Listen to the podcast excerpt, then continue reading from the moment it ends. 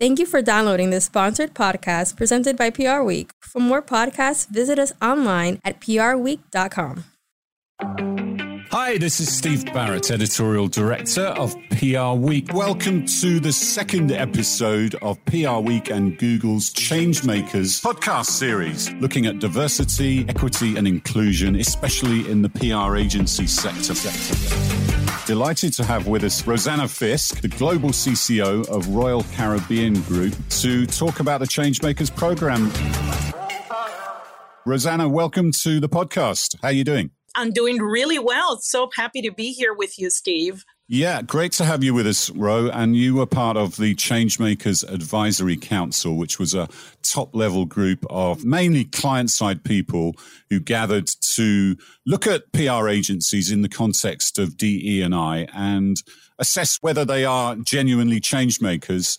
What did you think, having gone through the process? You've been talking about this for probably a couple of decades, and the industry's been talking about it for decades. But where did you come out of the conversation? What were your overriding thoughts, having talked about DE&I at PR agencies in such depth with such a top-level group of client-side folks?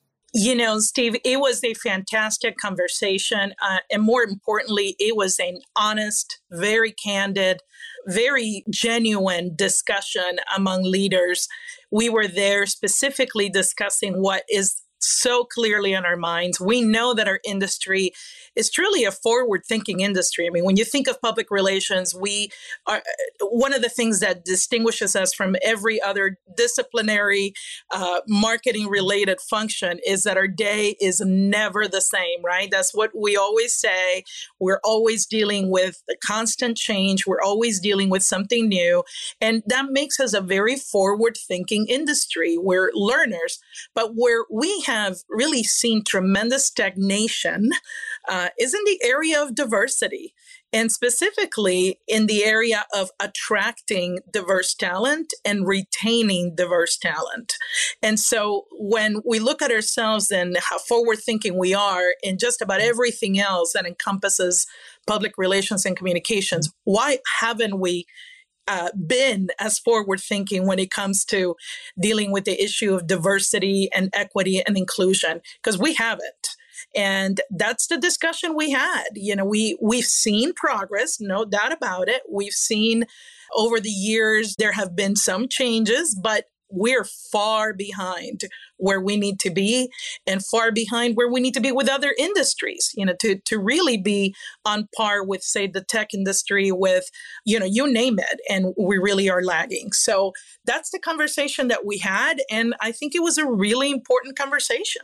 Yeah, now, Rosanna, you've got a unique perspective because you've worked on the agency side, you've worked in education, you've been involved with trade bodies, and for the past sort of 10 years, you've been on the client side. So you've seen the industry from all sides, and obviously you've grown up in the industry as a Latina woman and come through and experienced the things that everybody in Black and brown communities and Asian Americans, and we should say it's not just talking about ethnic diversity, we're talking about diversity across the board here. But why is that? Because, like you said, PR is a progressive profession and it's about making change, and it's generally, you would expect there to have been more.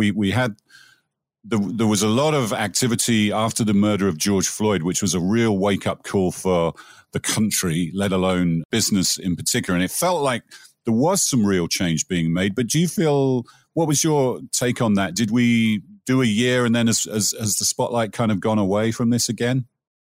You know what? I wish that I could say that we're in the same mind that we were when that tragedy took place. And it's truly unfortunate that it takes a tragedy such as the killing of George Floyd and all the others that we experience that same year, and frankly, that we experience every day. Continue to. Yeah. For us to say, hey, something really needs to happen.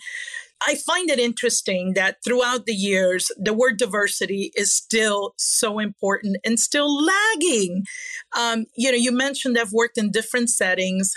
Over 20 years, I've been making diversity a part of what I do daily. I think where we are seriously in having a problem, an industry problem, is in the equity and inclusion piece. You have to really understand all three of those and really reevaluate whatever your efforts are on all three of those before you can, bang your chest and claim that you're doing great things in your company. Because if you don't fully understand each component individually and how they work together, and I mean that, diversity, equity, and inclusion, and how each plays a role to make it a better workplace, you're not going to move forward. You're not going to have real sustainable change and not going to have the differences that you're looking to have. You asked me, what have I seen through the years? Well, I've seen a generation that continues to become, as generations change and grow, they become more diverse. So by 2030, we're supposed to be a country that's more than 40% diverse. And that I mean ethnically diverse. When you look at our profession, can you look at the PR profession and say that 40% of our profession represents diversity? No, we can't claim that. But more importantly, can we look at the leaders in our profession and our agency leaders as an example, and do they reflect that? When we look at not just the top level, not just the CEOs, but even the second level, one level down or two levels down, what is that diversity looking like? What's the pipeline to really show that you've grown as an agency when it comes to diversity, equity, and inclusion? So it's not just attracting talent, is retaining the talent and making sure that you're creating that sense of belonging to really allow for all the differences to thrive and to really shine in the workplace, which I think is lacking. So I'm sad to say that. It really is sad. Yeah. Let me play devil's advocate for a moment, because that's what I like to do. But what do you say to people in the agency sector who say that actually a lot of the most diverse individuals on their teams get poached by the client side folks and go to work on the client side? Is that fair? Have you seen that happening? You know what? I think all is fair, because let me tell you, if you're not doing enough to retain that talent, it means that they're looking for something else. It means that they're trying to find where they are being recognized, given the opportunity, given the roles that they're looking for, and not just being marginalized or pigeonholed. That's a big one of agencies, or pigeonholed because they represent an age group or, an ethnicity or whatever. You have to be able to have the same opportunities, if not being able to be mentored into those opportunities as everyone else. And what we find is that a lot of the diverse talent that leaves public relations and communications as a profession is because they're not finding that sense of belonging. They're not finding that invitation to the dance. We've heard that analogy, diversity is getting the invitation to the dance, but actually being asked to dance, that's inclusion. And that's what's happening. They're getting invited to the dance, but no one is asking them to come out and dance with them. And so that's a big issue that's happening. And so if I'm the one that's saying, hey, come to my team because you're going to have an important role, you're going to be able to head this part of the work that we're doing, you're going to be able to look at this stretch project down the road, or even try something completely different from what you've been doing. Why shouldn't I give that opportunity to someone that perhaps they're not getting somewhere else? Why do you think it's easier to make that happen on a client context rather than in an agency context? Obviously, an agency role can be more complicated. You're dealing with lots of different clients. You've got lots of different practices. Having been on both sides, how would you characterize the difference there? Yeah, you know what? I don't agree with you. And I know you're probably shocked by that since we agree. So. It wouldn't be the first time. Wouldn't be the first time, right? But you know what? I don't agree with you, because I think as an agency leader, you still have the opportunity to offer work that challenges the individual, that allows them to learn, that allows them to feel like they're contributing, that allows them to feel respected and valued. And many, many times it just boils down to equity. It boils down to Yes, am I being compensated fairly for my work? But am I given those stretch assignments that perhaps somebody else is given and not me? And even if you're working on a particular account team, right, what can I be doing that perhaps my teammate is doing and getting the stretch assignments and I'm not getting them? I may not even know how to ask for them. I may not even know how to, communicate, hey, how come this is happening one way? What do I need to do to make that happen for me? And that's what needs to start happening. We need to make sure that we are training, and training might be a strong HR word, but we are preparing our leaders for that level of not having that unconscious bias, for the leaders to really look beyond, this is what's happening day in, day out in my agency world. I really need to be looking ahead and more strategically as to what my client may need, what my agency may need. And we will be better if I have a diverse team as an account team. Yeah. Now, having gone on the agency, on the client side about a decade ago, have you got any? You don't have to be specific on the agencies, but have you got specific instances where you thought, "Wow, this just doesn't feel right. This is not the right way to show up, and this is not what I want to see in terms of DE&I." I can't say I can pinpoint a situation, but I'll flip that on you. I was really, really happy to see some of the changes in Edelman. For example, Oscar Sur is becoming the president of the New York office. Oscar is a huge, huge believer and extremely passionate about diversity, equity, and inclusion. So having that role in is such a big, visible role in the New York office, I think is a really good testament as to where Edelman is going. So I find it as a good step in that direction, right? And having Lisa as the head as well. It's Lisa Ross, the US CEO. Exactly. But we need more of those, right? To truly be a change maker, we need more of that. We have that kind of diversity, equity, and inclusion in all aspects of the work.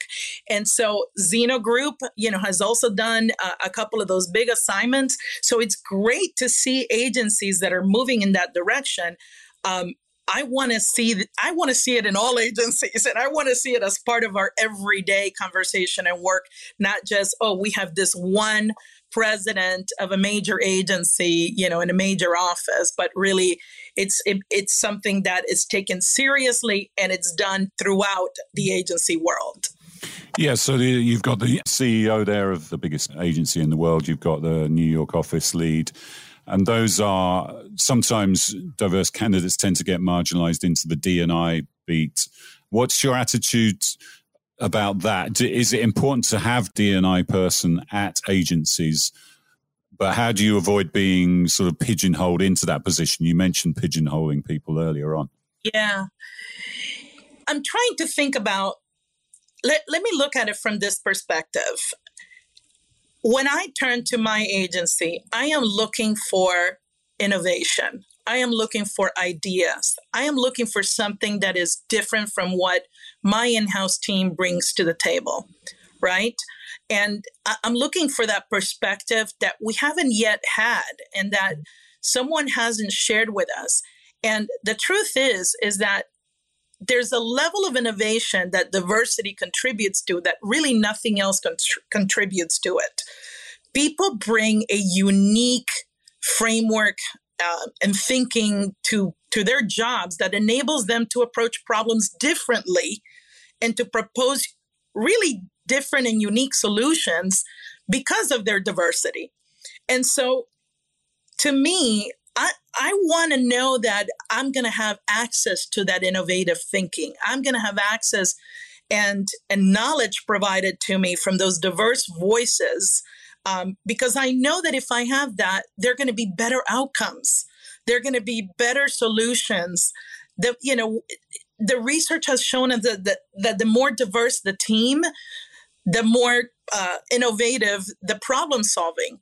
So if that's what the research is telling us, why isn't that put into practice? And we have that time and time again in key roles. We have in NASA engineers, for example, have highly diverse teams. And so we are supposedly an incredibly creative industry, right? An incredibly creative profession. So we want to drive innovation. We want to drive creativity and bring that to our clients. That's what I look for in my agency. And so I want to make sure that they're setting themselves up for their best success possible. And I know that they can't do that if they don't have the diversity on the teams. Yeah, very good point. I mean, and during the Changemakers Advisory Council discussion, we did hear anecdotes, didn't we, from very senior brand leaders, heads of comms, about how their agencies showed up, like with maybe 30 people and only 2 diverse individuals when they knew they're coming to see a very diverse in-house team. And how do you hold your agencies to account? Because the clients are in the positions of power here. You're controlling the budgets, you're controlling the purse strings. I know you can't dictate, but you can impose sanctions. I suppose the ultimate sanction is you stop working with that particular agency, right? So how are you doing that, and how do you use that role to help bring about this change and make sure that the agencies are really stepping up to the plate and delivering what you need? I have to tell you, Steve, I am very blunt and candid. And I just point blank say, you know, when I'm not seeing diversity on the team, I'm just point blank saying it. I just say, we need more diverse thought on this team. You know, we need different perspectives. We need different voices. And when I say that, and by the way, I'm lucky because I work with Weber Shandwick. That's our agency. And Weber Shandwick, and at different levels, different teams throughout the company. And we do have diversity on those teams, diversity of age, diversity of background, diversity of ethnicity, and diversity of religion and sexual orientation. So that's what I want for my colleagues, right? For them to challenge me, to bring me that very different point of view that we haven't had before. And so when you said, you know, do you demand it? I don't demand it. I don't say you need to have this, but you know what? I definitely voice when I'm not seeing diverse perspectives in the room. Point blank, I will say, I would like to have somebody, you know, of a diverse background, or somebody in this area, or somebody that is not represented in this room. And by the way, sometimes that representation means we want somebody who is a white man. That's part of diversity too. And I think that's something that we forget in the diversity conversation, is that we all make up the marketplace. And that's what needs to be reflected as part of diversity. Yeah. And just to finish up, Rosanna, if we were gathering again in a year and we were having this changemaker conversation, what would you like to see happen and have changed for us to be able to name a group of changemaking agencies and celebrate progress forward? Because there's no doubt this is a bit of a wake-up call for the agency sector, isn't it? It sure is. I mean, if this isn't, I don't know what is. I mean, we all felt that way when we were having the discussion. You know, this is really, really telling of the industry and where we really need to put our heads and our priorities, right? What would I like to see? I would like to see not a one-off program. Not, we did this to our employees, we brought food trucks, we have this ice cream social. No, I want to see a cohesive effort that is from the bottom up and from the top down, that it includes movement within the organization to show growth, that includes retention. And let me add, women in PR is not really something that should be pointed out as diverse, because we do make up 70% of the PR roles.